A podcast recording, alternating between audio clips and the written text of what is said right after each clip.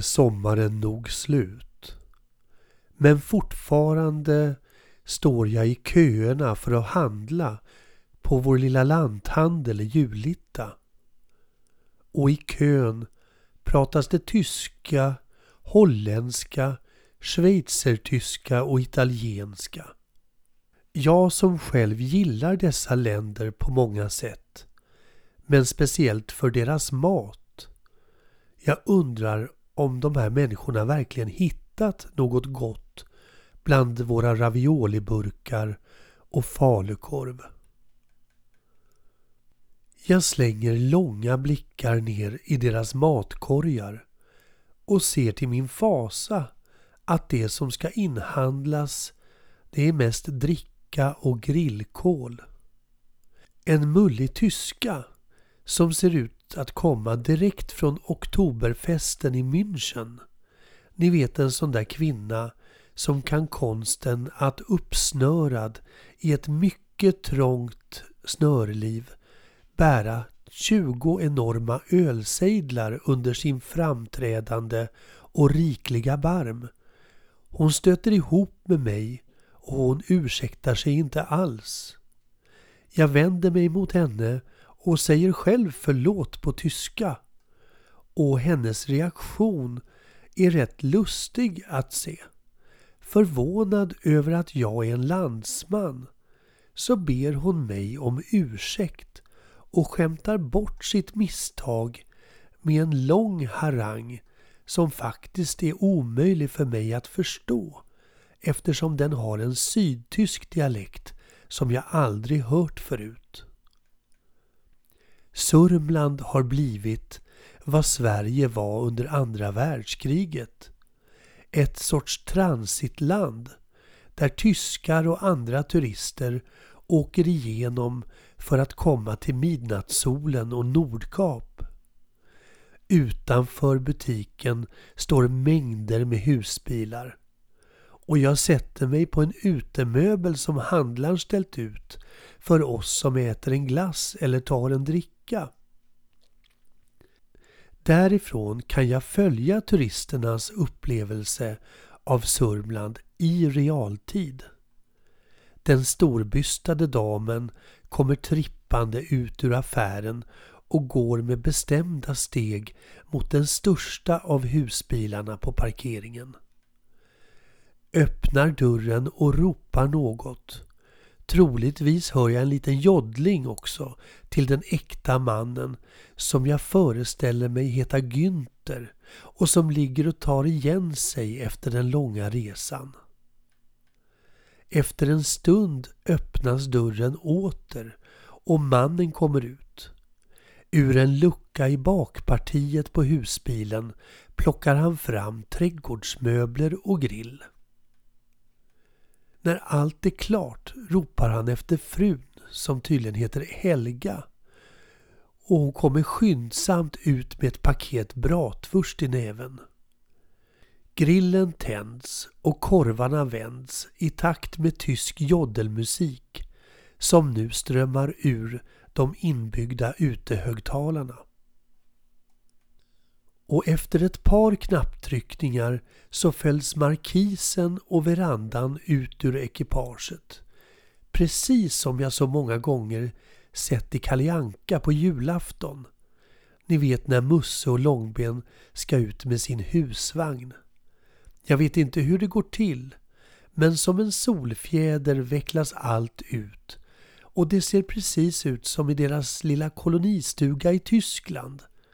Bara gökuret på väggen fattas. Men den sitter säkert uppsatt på insidan i deras mobila vardagsrum. Det är något visst med tyska turister. I Spanien så tar de alla solstolar ifrån oss på stranden och festar vilt hela natten på grisfesterna.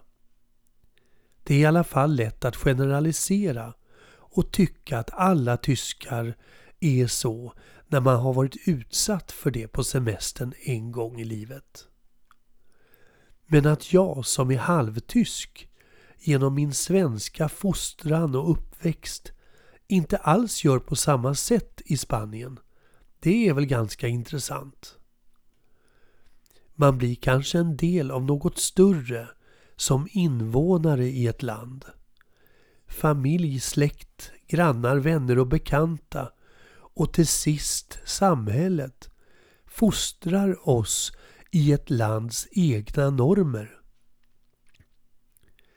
För om vi inte uppträder som alla andra så blir vi lätt utstötta. Och det är det sista vi vill som människor. Att förlora möjligheten att tillhöra något.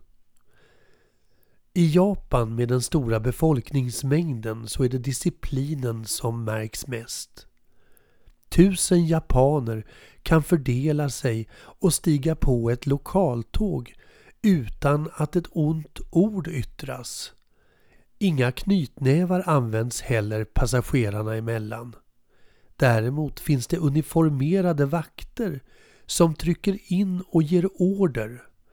Och det japanska folket är vana att lyda och underkasta sig den behandlingen. Ingen klagar på tidningarnas insändarsidor om att de har blivit bryskt behandlade vid påstigningen av ett lokalt tåg. Jag vet faktiskt inte ens om det finns en insändarsida i japanska dagstidningar. Men att de har en tradition med kejsare och samurajer, det vet jag bestämt. Bara det gör det troligt att de har kuvats i årtusenden till lydnad och tystnad. De tar det på något sätt inåt. De är som vi svenskar. Knyter näven i byxan och sväljer förtreten. Och när vi på landet tar ut vår ilska i dynghögen med grepen, då viker japanerna sina papper oändligt många gånger tills det börjar likna ett djur. Och sedan förfinar de vikningen om och om igen tills de har gjort en papperselefant. Och i glädjen att ha lyckats bemästra pappret och tvingat fram elefanten med snabel och allt så har de säkert hunnit glömma vad de var arga på. Precis som den svenske bonden glömmer allting i dynghögen med grepen. Tyskarna däremot, de lever ut sina känslor i upprördhet och mycket snack. Men inte som italienarna, utan på ett lite tyngre sätt.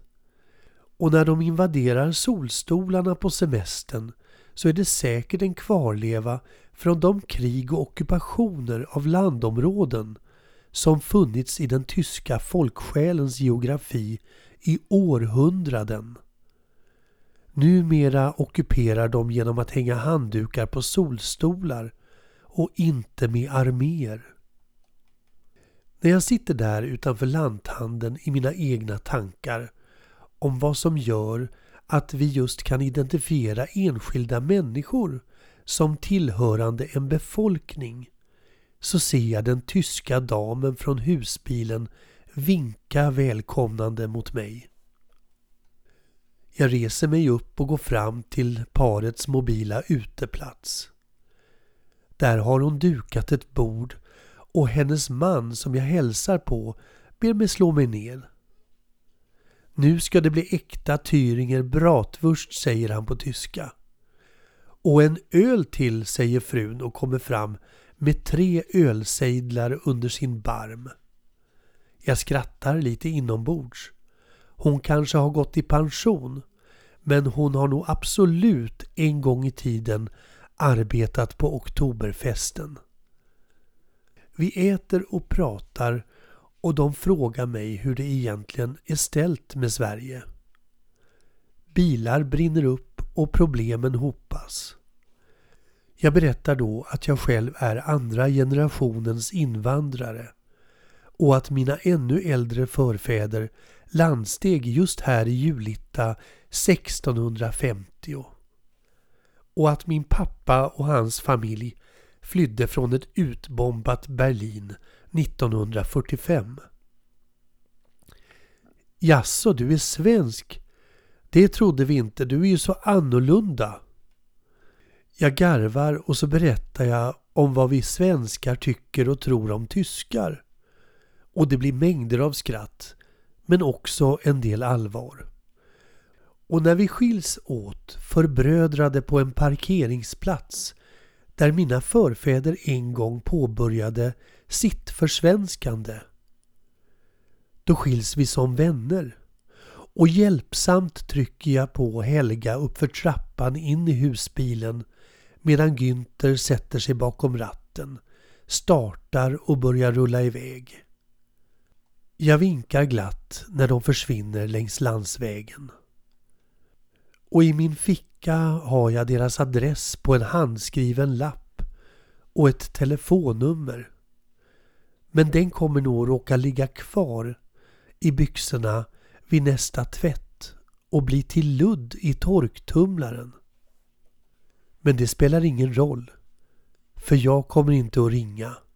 Och absolut inte söka upp dem. För att bjuda in och ge sin adress, det är något man gör, men inte menar. Och om jag skulle göra annorlunda och plötsligt en natt stå där utanför deras hus så skulle de nog säga Nu kommer den där tokiga svensken.